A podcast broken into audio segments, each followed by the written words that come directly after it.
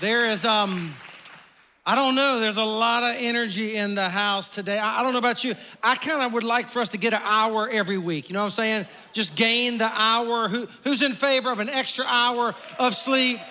Every weekend, that's good stuff. We are so glad you are here. If you're a guest, my name is Benji. Get the awesome privilege of serving as one of the pastors here. Can we welcome all of the campuses? Love you guys at all of our campus locations in the spirit of celebration. Let me just go ahead and uh, lift this up because this is worthy of great celebration. You should clap for this louder than anything you have clapped for so far. Last Sunday, we saw 124 people receive the gospel of Jesus Christ as Lord and Savior. We saw uh, 50, 51, I think it is, maybe it's 54 people go public with their faith and get baptized. Throw on that the six people that got baptized before that, and it's 60 total people got baptized. So exciting, and I am glad you are here. Today, we begin a brand new series titled What? Grit. Grit. And I just want to say on the front end, that I believe that there is no more important characteristic in the life of a human being, let alone a believer, than grit. Now, I realize some of you might disagree with that, and that's okay. We can agree to disagree. Amen? But I'm just telling you that I believe, I, I, have come to believe that there is no more important characteristic in the life of a believer that will enable him or her to navigate and maneuver through this thing called life than grit. It is that important. And if I were to take Second Timothy, and you can go and open up your Bibles, go ahead and open those to Second Timothy. Um, and we're gonna be here for this entire series. Now, listen in, this is really important. Because um, I know some of you, you don't really bring your Bibles to church because you're like, you, you, it's a little hard, man. The pastor says, open up to uh, Leviticus, right? And you're like, Levita who? And, and, and, then you don't, you know, you don't want to open it because you, you know, it might take you a long time and you might not find it. Well, two things about that. One is table of contents, there's no shame in this game.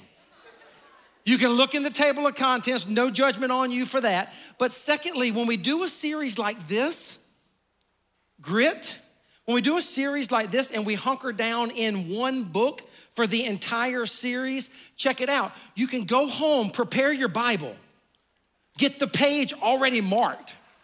And so that when I say, hey, turn your Bible to uh, 2 Timothy, you go, bam.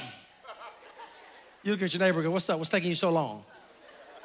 Like there, you, you do know, don't you? There, there are multiple kinds of sermons. I, I, I know this is preacher talk, and, and you probably don't know this, nor should you care, I guess. But uh, this is what I did my doctoral work on. There are three kinds of sermons primarily in the history of the church. There's a narrative sermon, which I, I teach those. There is a topical sermon where I come in here and I talk about a topic that you're that you're dealing with, and then there's an expositional type of sermon.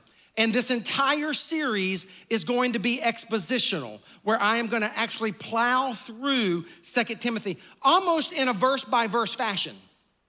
So bring your Bibles, bring your highlighters, bring your pen, and let's go get this. Secondly, I would highly recommend that you read Second Timothy this week if you haven't already. And read it in one setting. We're gonna be in it for five weeks read it in one setting. You're like, how long is it? It's only four chapters. It's, it's four short chapters. And the reason I don't want you to just read a little bit of it is because it's a letter. It's a letter. So when Timothy gets this letter from the Apostle Paul, I can promise you, he didn't open it up and go, ah, I'll just read it. I'll just read a chapter today. Number one, there were no chapters back then.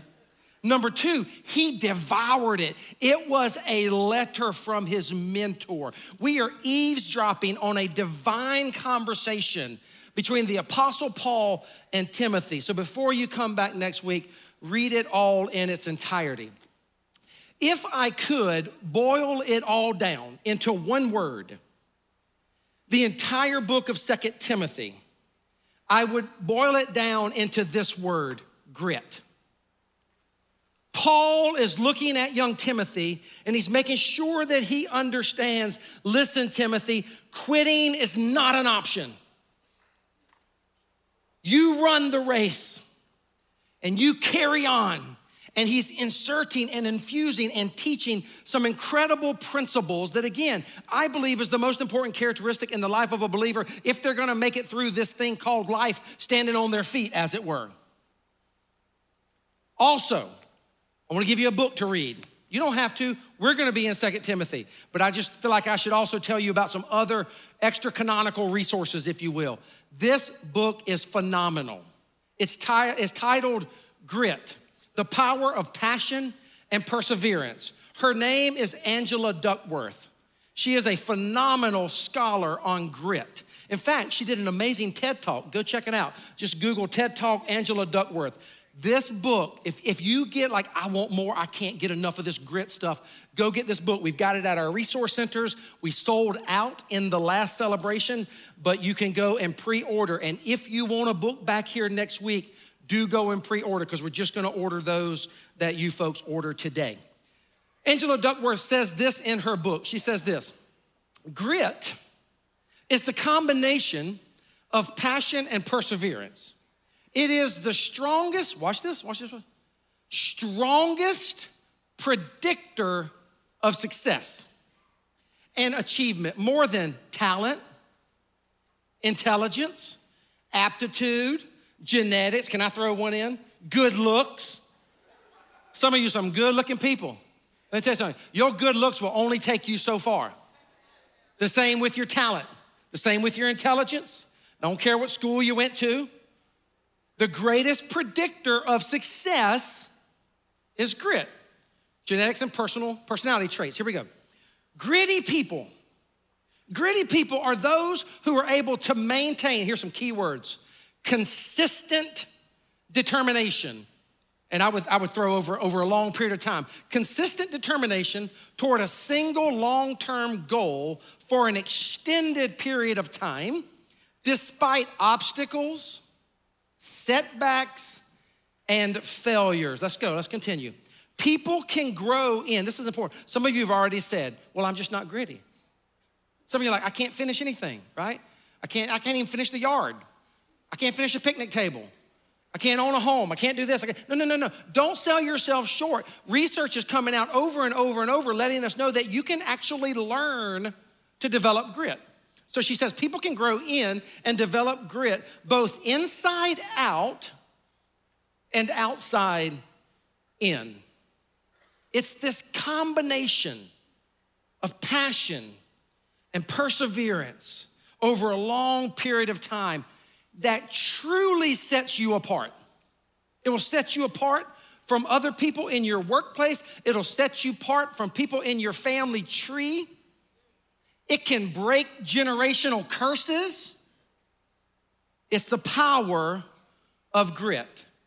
And again, if I could just summarize Second Timothy, I would actually say it like this Do not quit, find your grit.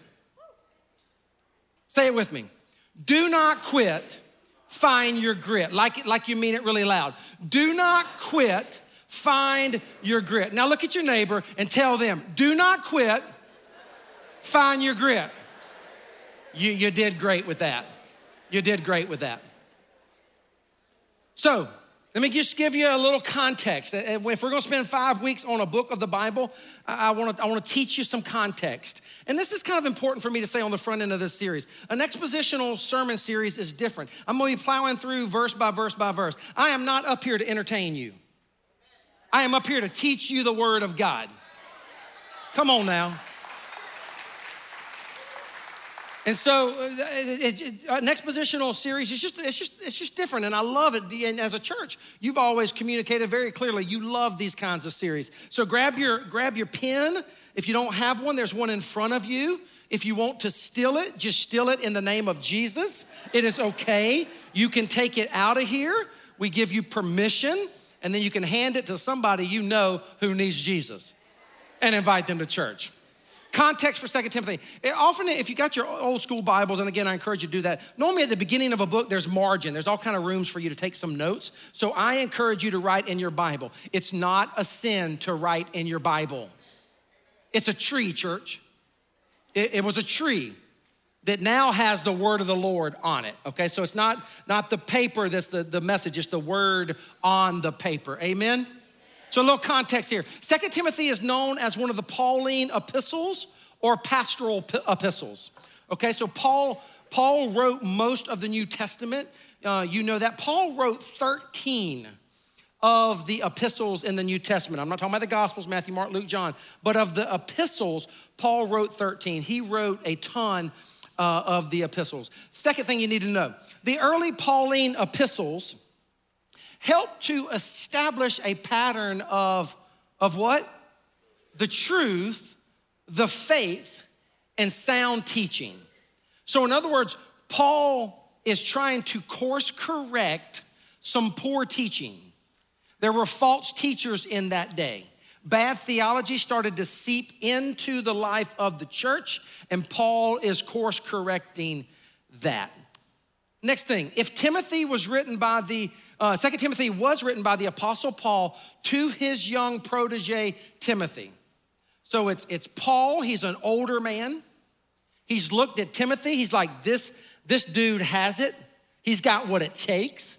Paul kind of handpicks him, starts to pour into him.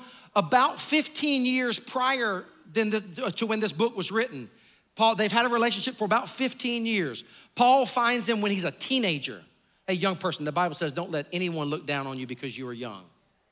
Paul, Paul handpicks him, starts pouring into him, and starts developing him. If Timothy was written late in Paul's life, 2 Timothy was written late in Paul's life, after he had been freed from his first imprisonment in Rome, make a note parenthetically, Acts 28, you can go read that later, Acts 28. And it allows us to date 1st and 2nd Timothy in the mid 60s. In the mid 60s. Now, for those of you who are seasoned and a little older among us, I'm not talking about Woodstock 60s. Dude, I watched a documentary on Woodstock the other day. You folks were wild, man. That was before my time, but like, you guys, you guys like drugs and nakedness way too much, man. I'm just saying. this is, these were the 60s, as in the first 60s, if you will. Are you ready for the word of the Lord? Say amen. amen. Open up your Bibles. Here we go. Second Timothy, verse 1. Paul, an apostle of Christ Jesus by the will of God. Now, you, you might think there's not a lot there. Keep going. But let me just camp out for a moment on the word apostle. The word apostle is a word that we don't hear much uh, more these days. Uh, some of you might recall, you remember the movie The Apostle? With Robert Duvall, that was awesome. Great, great movie, but it's dated now. But the word apostle is, is a categorization of a gift. You know, you see in the Bible, you find all these gifts, the ways in which God has gifted us. You've got those who are gifted to teaching, you've got those who are gifted to administration, you've got those who are gifted to preaching, you have those who are gifted to apostleship. Paul was an apostle, to which you might say, well, what does that mean? Apostle, the definition for the word apostle is one sent by God on a mission for God one sent by God on a mission for God. If I can just take a moment just to camp out on that for just a second. If you want to if you want to develop more grit in your life, kind of a side note, but I think it's uh, important enough to mention it, you need to understand, you need to work really, really hard to discern and discover what is your purpose in life. Why are you here? Because when life gets hard, and it will get hard, and when you feel like quitting, the one thing that can help you hold on for dear life at times is if you know you are living on point and on mission for your purpose in life. Go to verse 2. To Timothy, my dear son. Now just I want you to just pay attention to the words. It's very relational. Paul Paul doesn't call anyone else my dear son, it's intimate. Timothy, my dear son, grace, mercy, and peace from God the Father and Christ Jesus our Lord. What is cool about understanding the context of this, again, is that we're able to kind of just listen in on a conversation that is happening between two men where God is doing a supernatural work in the life of the church early on, and the message is still so relevant for us today. Now, Paul and Timothy, once they struck up this relationship, they would travel throughout the Palestinian world and now into modern day Turkey. They would go on kind of spiritual road trips, if you will. And they would come into these cities and they would start these churches. And uh, the first church that we're talking about here in Second Timothy is the church in Ephesus. And so Paul and Timothy are on this spiritual road trip. They land in this area and they launch this church. And about that time, Paul was a man on a mission, so he couldn't stay long. Paul was like, okay, we got to move on. So they move on from the church, and all of a sudden, word gets to Paul. The church is going downhill. The church is in a mess. And to which you might say, well, churches are often in a mess. To which I would say, yes. Do you know why churches are messy? Because they are made up of people like you and people like me. And people are messy, right? And so some things are not new. Now, I believe the church is the hope of the world when she is hitting on all cylinders. Can I get an amen? But in this situation, the church that Paul loved and Paul and Timothy launched started to go downhill. Paul's like, I can't have that. Paul goes back to the church in Ephesus. He takes Timothy. He starts to course correct. He starts to correct false teaching. He starts to teach, but before long, Paul's like, I got to go. And he looks at Timothy. Powerful point here. And he hands Timothy the baton. Timothy's not ready for it. And Paul says, Timothy, it's your turn to take the baton and run the race. Don't, I, I, I can, I can kind of picture Paul saying, Don't mess this up. And then he leaves Timothy to go about leading this church. And you know what's cool? I'll just tell you a little on a side note. There is a historian by the name of Eusebius. Um, and Eusebius would record, outside of scripture, Eusebius would record that Timothy would actually rise to the occasion lead this church in Ephesus with great faithfulness and impact, and it would become one of the prevailing churches of the first century. Timothy takes it and runs with it. Go to verse three and look what Paul does here. Paul says, I thank God. I thank God whom I serve, as my ancestors did, with a clear what church? With a clear what? Conscience, as night and day, I constantly remember you in my prayers. Let's continue. Recalling your tears. Again, just hear, hear the relational equity that exists between these two. I long to see you. P- picture, picture a dad. I can only relate it to myself. Like my kids are off at college, three of them at least.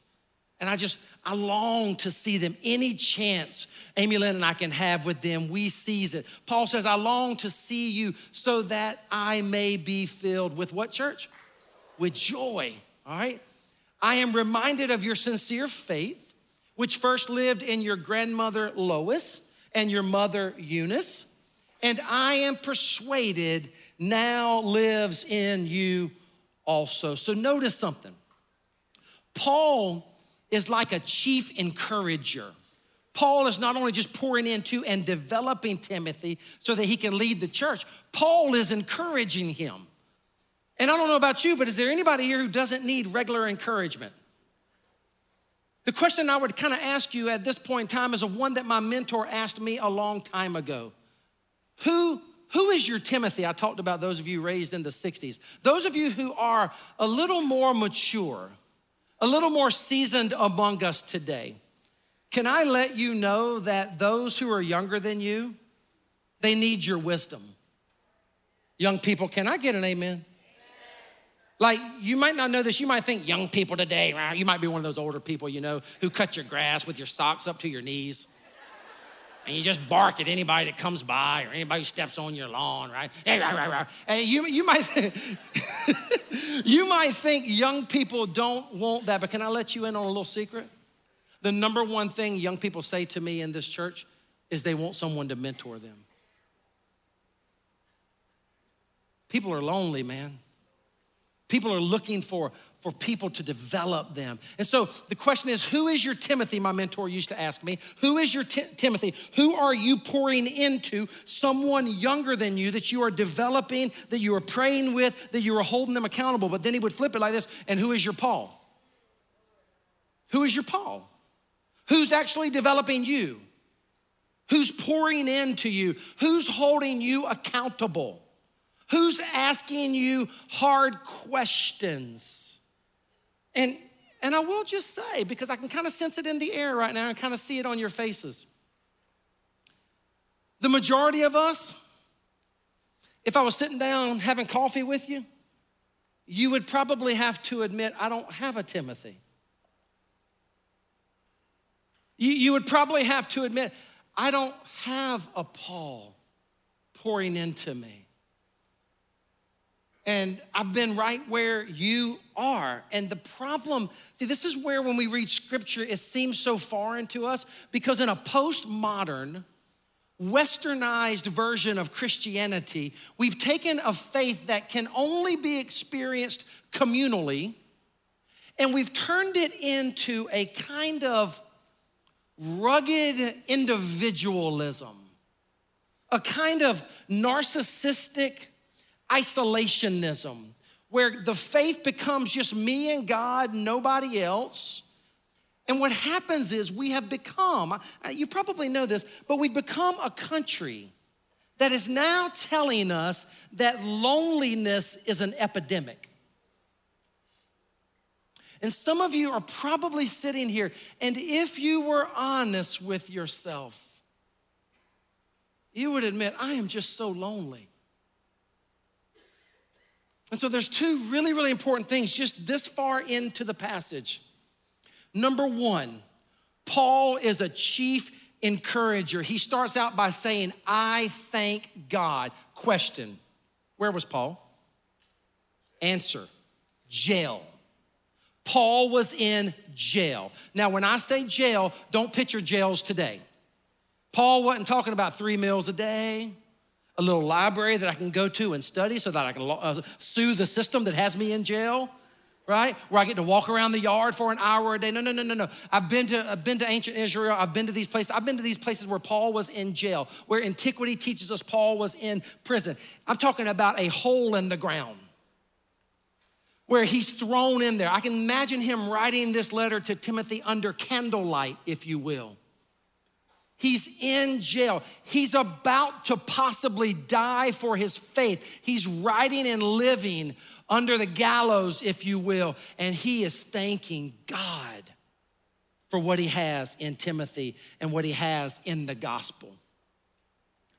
Causes me to just say, Thanksgiving is 25 days away, if I've done my math correctly. I thought about it early this morning.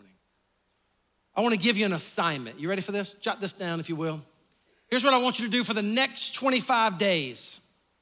I want you to write down every single day, just one thing, just one thing for which you are uniquely thankful. Telling you, church, you'll see your whole outlook on life start to change. There's something about gratitude, and I don't know why it's the case, but the hardest arithmetic to master is the arithmetic of just counting your blessings and adding them up.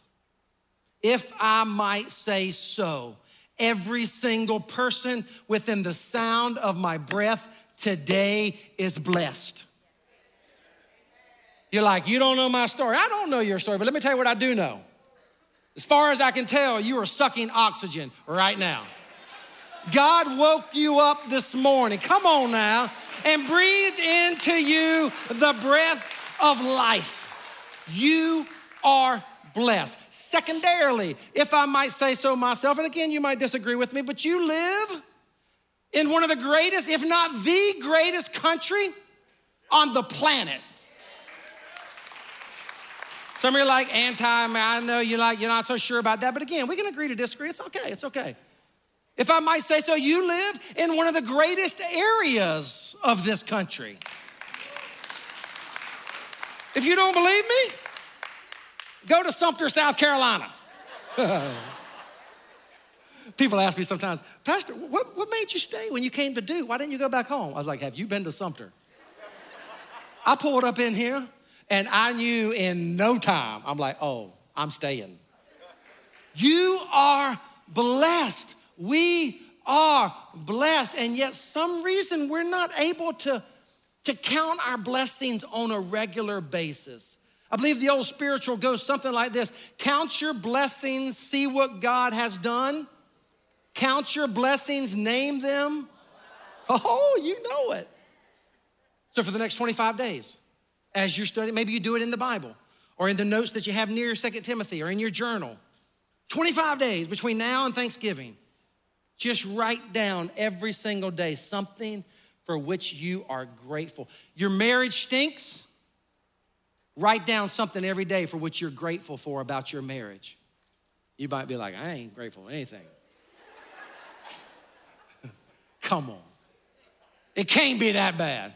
You're like, you don't know, you don't live with her. you don't live with him. Come on. The point is, when times get hard, take it from me. When times get hard, your perspective gets way out of whack. And if you're living, this is why this is so important. If you're living in isolationism, if you're doing it as a lone ranger, as your perspective gets way out of whack and you start to believe the lies, it's a real short distance between there and actually quitting on a job or quitting on a relationship or quitting on this or quitting on that. Don't you quit. Find your grit let this series help you do that. And one of the key things we learn right away is the power of thanksgiving. Go to verse six. Here we go, just continuing to plow back to the text. Verse six. Hey, we haven't read scripture together as far as I can tell today. Ready? Ready, ready? I'm gonna trust that it's there. One, two, three. For this reason, I remind you to fan into flame the gift of God which is in you through the laying on of my hands. For this reason, I remind you to what? Any bonfire people here? Come on, come on. Show you. Uh, these are my people. Where are my bonfire people? My people. You mean to tell me the rest of you don't enjoy a good bonfire? Have we become so stinking cityfied that we don't like bonfires? Like, I, guys, listen, I'm just telling you, you know, you might not notice about me. You get me with the right group of people on a cool night with a bonfire, and I am golden. I absolutely love it. And I'm one of those, I like to start the fire. I like to stoke the fire. Unless my kids are there and then now they, they insist and I love it. I give them the honors. They start the fire. We, we love bonfires. Now, Paul is saying that this thing that, that God is doing in our lives, it is a gift from God. Can I get an amen? God gifts us with the gospel. Amen? And God will gift us with grit. We will get to that in just a moment, where the, the role of the Holy Spirit in your grit. But what is really, really important is that every single person understands you have a role to play. Like, like you have a role to play. You are to fan into flame. In other words, you can learn grit. I said that early on, but it's worth repeating. You can learn it. And this is some of the poor teaching. I can only imagine this was some of the stuff Paul was course correcting. And this, by the way, is still in the water we drink today. It's this crazy notion that if I receive the gospel, then it's incumbent upon God to do everything in my life and make my life glorious. It's poor theology. Its kissing cousin is the prosperity gospel. To which you might go, What's the prosperity gospel? Okay, here's another assignment. Set your alarm clock tonight for 1 a.m. Get up. Some of y'all know where I'm going. Turn on your television. Look for the biggest hair preacher you can find. Often blue hair, if, if, if it's a female. If it's a male, I know I'm broad stroking here. It's, it's, it's, it's still a lot of hair, but it's got a can of hairspray on it. And they preach this gospel, and I don't mean any of that in a critical, judgmental way. Please, please know my heart. I'm just actually trying to point out something. The, the, the prosperity gospel is a gospel that says if you receive Jesus, then everything else will take care of itself in your life. You'll have no worries, you'll get a great job, you'll, you'll become rich, you'll have a great marriage to a very gorgeous person, and get ready because a windfall of money is coming your way. You'll never get sick, and you'll live a long, long life. And some of you are here, and where your faith has been challenged the most is because somewhere along the way, you started to believe this notion of a prosperity gospel. Maybe you're here and you stood as a child, this is some of your story, and you stood by the bed of a grandparent or a mother or a father, and you prayed with childlike faith, pure, innocent faith, that God would heal that person. Time out. Let's make sure our theology stays straight. Could God heal that person? Does God always heal that person? No. And you stood there and your faith hit a wall because you had been told if I just believe enough, if I just pray enough. Some of you, you fell into a marriage and you thought God was all over it, and then all of a sudden they walked out on you. The prosperity gospel is a false teaching predicated upon the erroneous belief that if I have faith in Jesus, my life will be perfect. And it is a lie. Now, what's so cool is that Paul, in just a moment, starts to talk to us about this thing called suffering another reality in which our culture and unfortunately the church has not done a good job teaching. There is great power and redemption and God's transformative work in my life when I develop a robust theology of suffering. Let me not get ahead of myself. We will get there soon enough. In fact, let's get there now. Verse 7. Verse 7 of Second Timothy 1. If you love the word, let me hear an amen. amen. And I love teaching a church that loves the word. Verse 7 For the Spirit God gave us does not make us what, church? Does not make us timid, but gives us, gives us, and so do not be ashamed of the testimony about our Lord or of me, his prisoner. Rather, here it is join with me in, in suffering for the gospel by the power of God. We are some of the most spoiled people on the planet. We, me, let me make it personal. If I'm not careful, I can start moaning and groaning over first world problems. We have a poor theology when it comes to suffering. Notice this with the verse, and I'm gonna ask the people to go back to verse seven. Notice that the Spirit God gave us does not make us timid, but gives us power, love, and self discipline. The first thing you need to know, write this down if you're a note taker. It is the Holy Spirit that will infuse within us grit.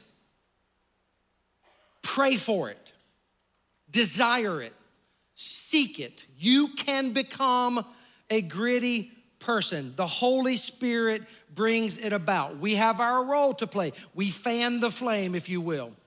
But then notice Paul is saying, join with me in suffering for the gospel. Now, I'll be the first to admit, I don't like to suffer. Raise your hand if you're here and you just love to suffer. No, nobody here at Durham. What about at the campuses? I'm guessing no.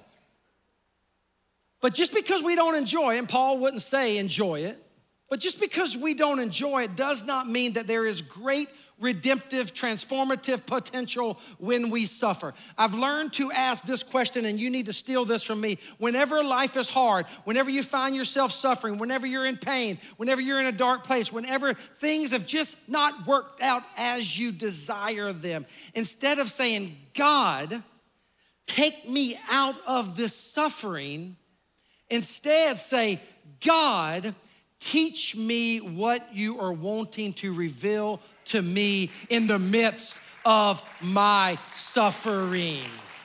Show me, God, how you want to redeem this. Because chances are God can do whatever He wants to do. But what I've learned is chances are God's not gonna remove me from that particular situation until I make myself available to what he's trying to reveal to me in that situation. It's a robust theology of suffering that we'll be able to tap on from time to time. Verse 15. If I wasn't a kind pastor, I would ask you to read this with me because there are a few words I would just love to see you stumble over. And just make no mistake, at most pastors like myself, we aren't even really sure how you say it. It's 2,000 years ago, guys. You know that everyone in the province of Asia has deserted me, including Phygelus and Hermogenes. That's the best I can do. Phygelus and Hermogenes. Paul saying, You know that everyone has deserted me. I, I, I wonder if everyone really had deserted Paul. Maybe, he, maybe there's a little embellishment going on here, but Paul is saying, I know what it's like to be betrayed. Do you? Everybody here probably knows what it's like to be betrayed, to have someone stab you in the back, to have someone lie to you. People will lie to you straight to your face and then stab you in the back as they leave you. But Paul says, whatever you do, hold fast. Don't you let someone who has betrayed you or hurt you cause you to live a life less than what God has called you to do and be. Listen, stop. I feel like, I feel like this is for some of you. Stop fixating on your enemies. Stop worrying about the person who has betrayed you. Stop worrying about the person who has lied to you and then lied to your face and then lied behind your back. Stop worrying about them. The more you stay fixated on them, the far greater chance you're gonna have to live a mediocre or dismal life. The Bible teaches us to forgive people. You know, we don't forgive people for their sake. We forgive people for whose sake? Our sake. You forgive them. Some of you need to, some of you need to today go home and actually just forgive the person that you're thinking about all the time. You wake up at night thinking about them. You wake up in the morning thinking about them. You think about them all day long. You got such animosity and bitterness and anger. You think about them as you go to bed. Listen, that stuff is cancer. Cancer to your body, to your soul, to your mind. Here's what you need to do forgive them build a bridge, and get over it. And be the person. Come on. Go, go after what God's got for you. God's got a great life for you. You got to get your eyes off of those who have betrayed you. Go down, go down to verse 16. Paul says, Hold fast. May the Lord show mercy to the household. Here's a few more. To the household of Onesiphorus, because he often refreshed me and was not ashamed of my chains. Verse 17. On the contrary, when he was in Rome, he searched hard for me until he found me. Verse 18. May the Lord grant that he will find mercy from the Lord on that day. You know very well in how many ways he helped me in Ephesus. And we'll end here, at least for the verses from Timothy. Chapter 2, verse 1 and 2. You then, my son, be what? You can't be strong if all you're doing is stressing out and worrying about the spouse who left you high and dry. I know it hurts. talking about suffering. But you can't be strong if all you do is stay there. You can't be strong mad at your boss who didn't give you the promotion. No, no, no, no. Forgive them, lift your head up, get grit, and show them next time that you've, you've added enough value to the organization that they can't deny you. Be strong in the grace that is in Christ Jesus. Let's continue. And the things you have heard me say in the presence of many witnesses, oh, this is so key. Entrust to what? Reliable people who will also be qualified to teach others. Powerful, powerful. Instead of fixating on those who have hurt you and left you high and dry, what you really need to do is start trying to find your tribe. If I could just wrap it up with this one key admonishment to you who's your Paul? Who's your Timothy? Who's your tribe? And if I had time, and I know I'm going to do this in the weeks ahead, I don't really have time to say much about it today, but you need to know oh, my Lord. Five years ago, I hit my second wall in ministry, and I didn't know if I was gonna make it out of it. Like I was done. Like I would get up here, so you don't, you don't know this um, because I couldn't tell it to you then. Now I can tell it to you because I'm on the other side of it. But I'd get up here on this stage and I'd try to teach, and I'd walk off the stage and I'd go back here and I'd go, oh God, I can't do it anymore. And, and what you should know is that I am certain, yes, God infuses us with the Holy Spirit, but I am certain beyond a shadow of a doubt, if I did not have my tribe, if I did not have, and it's about 13, 14 pastors, we get together twice a year. If I didn't have my tribe, that I could be real with them about this and I could actually learn after I shared and they, they would share where they were and I actually learned that pastors go through this. If I didn't have my tribe to, to help me find my grit, I can promise you I would have quit. And this is why so many people quit today. They're trying to go it alone. And if they're not going it alone, don't miss this, they're not selective about who they're hanging out with. Who are the people you're hanging out with? Are they good for you? Like, do they encourage you? Do they hold you accountable? Are they godly? Listen, you are the average of the top five people you hang out with. Is that an encouraging thought to you? Or is that a depressing thought? Seriously, you, you're, you're the average of the top five people you hang out with. Hey, I don't know if they, I don't know if this is still the case. I don't hear about this much anymore, at least in my kids' school, praise be to God. When I was a, when I was a kid in elementary school, we had this thing called lice. Is lice a big deal now? Does lice still happen? I'd go to school, and, and in my elementary school, we would get notes. We didn't get emails back then. We'd get notes and they'd send notes to our parents saying, We've had an outbreak of lice. How many of y'all grew up with that? Yeah. Don't you lie, you're in the house of God. I'd go home, man, I'd hand the note to my mama, and my mama would freak out. She'd then grab my, my usually by the ears, pull me over to the thing, and start crawling through my hair trying to find little lice. And we freaked out about lice back then because, you know, you, these little crawly, little creepy things that if you go to school and you hang around the person with lice, they jump on you. I stopped by to let you know some of you have some friends that stuff is jumping off of them, getting on you. Some creepy, crawly stuff where when you hang out with people, you come home and you got a bad attitude. You don't trust the Bible anymore.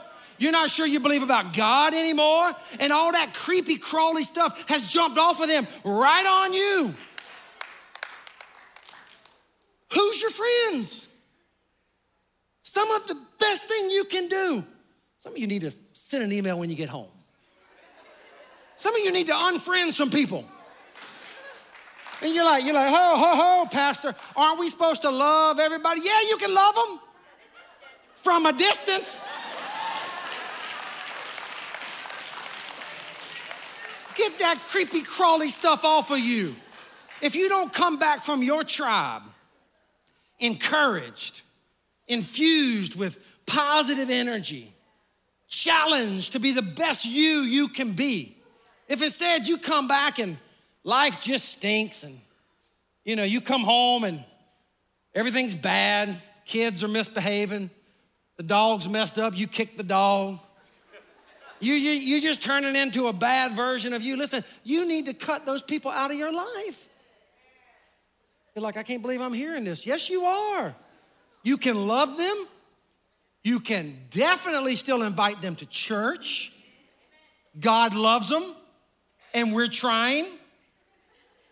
And you can, you can do all those things, but it, listen, some of you need to change your playground and your playmates because people are bringing you down. People aren't building grit into you, they're taking it out of you. Really important. Paul says, find some reliable men. Who's your tribe? And that's the case if you have a bad tribe. But back to where I started, this message will go full circle, and I'll wrap up with this. Some of you, though, you don't have a bad tribe, you just don't have a tribe. And you're so lonely, it's killing you. Do, you know that they're telling us now loneliness is an epidemic in America? We're technology and particularly social media lied to us. It told us that we would be more connected than ever. And yet we are more disconnected than any generation previously. Who's your tribe? Who are your people? And this is where the church, the, and this is not just some pastor speaking, you, you can read the New Testament from start to finish. This is where the beauty of the church comes in. Nobody who calls New Hope their church home should live in isolationism. We are a church that firmly believes that every single person, even that person I was just telling you to get away from, every single person deserves to have a community where they are needed and known. Everybody say that with me needed and known. Come on, needed and known. One more time needed and known.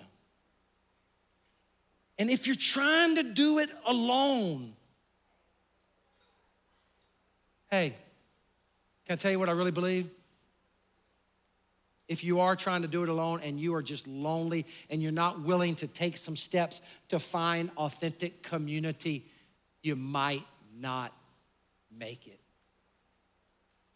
I um been to Africa a few times on mission trips. I love I love Africa. I love, I love the mission trips, but I'm not gonna lie to you. I also love the fact that at the end of a mission trip, we usually go on a safari. And I love that. I love the great outdoors. If you've never been to a true African safari, it is absolutely amazing. I'll never forget the first one I went on.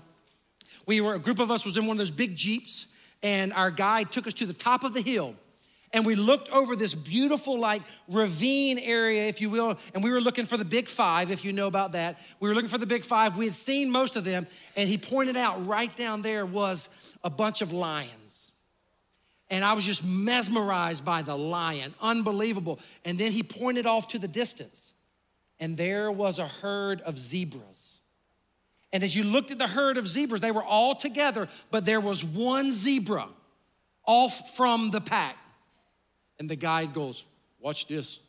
I can't do the African accent. And I go, Watch what? He goes, Watch this. And all of a sudden, one of the lions got down and it started prowling. And I start thinking, oh no, it's about to go down. I, I, asked him to pull up some, he pulled up a little bit more.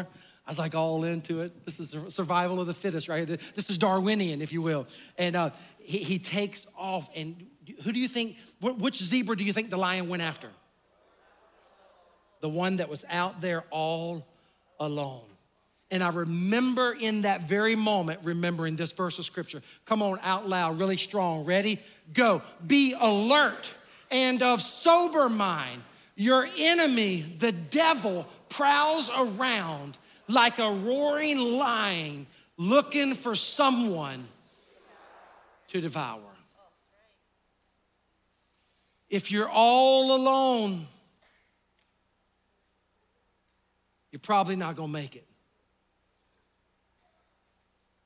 And I know that if you're honest with yourself, you will admit the loneliness is killing you.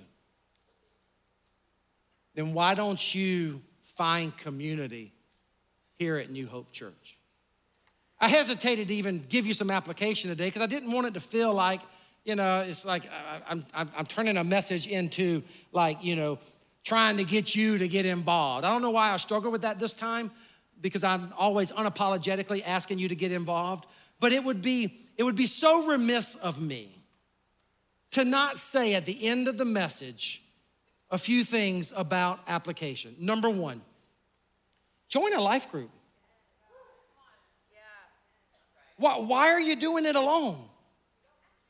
Join a life group or a serving group. And again, this is not about us needing you to serve. We'd love to have you serve.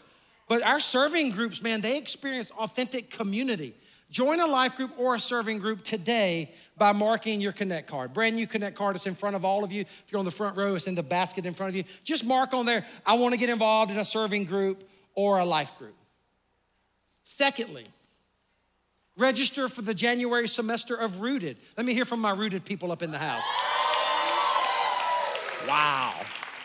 Yeah, they're, they're on week eight this week. Rooted, man. Yeah, it's, it's, it's changing the spiritual trajectory of our church. And you're like, well, I don't want to get in one now. No problem. Register today, though, because we're probably going to run out of spots like we did this last semester. Register today by pulling out your phone and texting get rooted, no spaces. Get rooted to 59769. And thirdly, I threw this on there again, just so you know, this is not me just trying to get people to do stuff around here. Find your tribe elsewhere.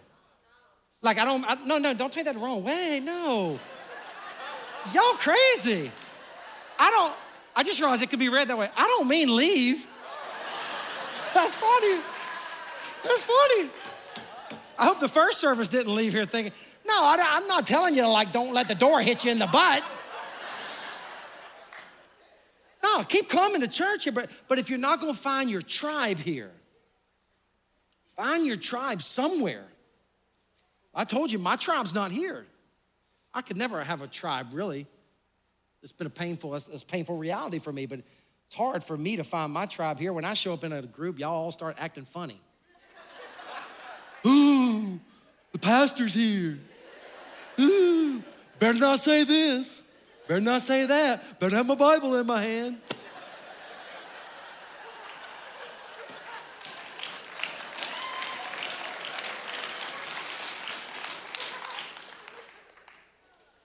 Listen, when I show up, just just keep it real. Just be yourself, man. But I can't I can't find my tribe here for the most part. So I found it elsewhere. Who's your people? You really, really, despite what everything in America says to you, despite this whole narcissistic individualism, pull yourself up by the bootstraps, that is a bunch of you know what from you know where. We all need people. Find your tribe.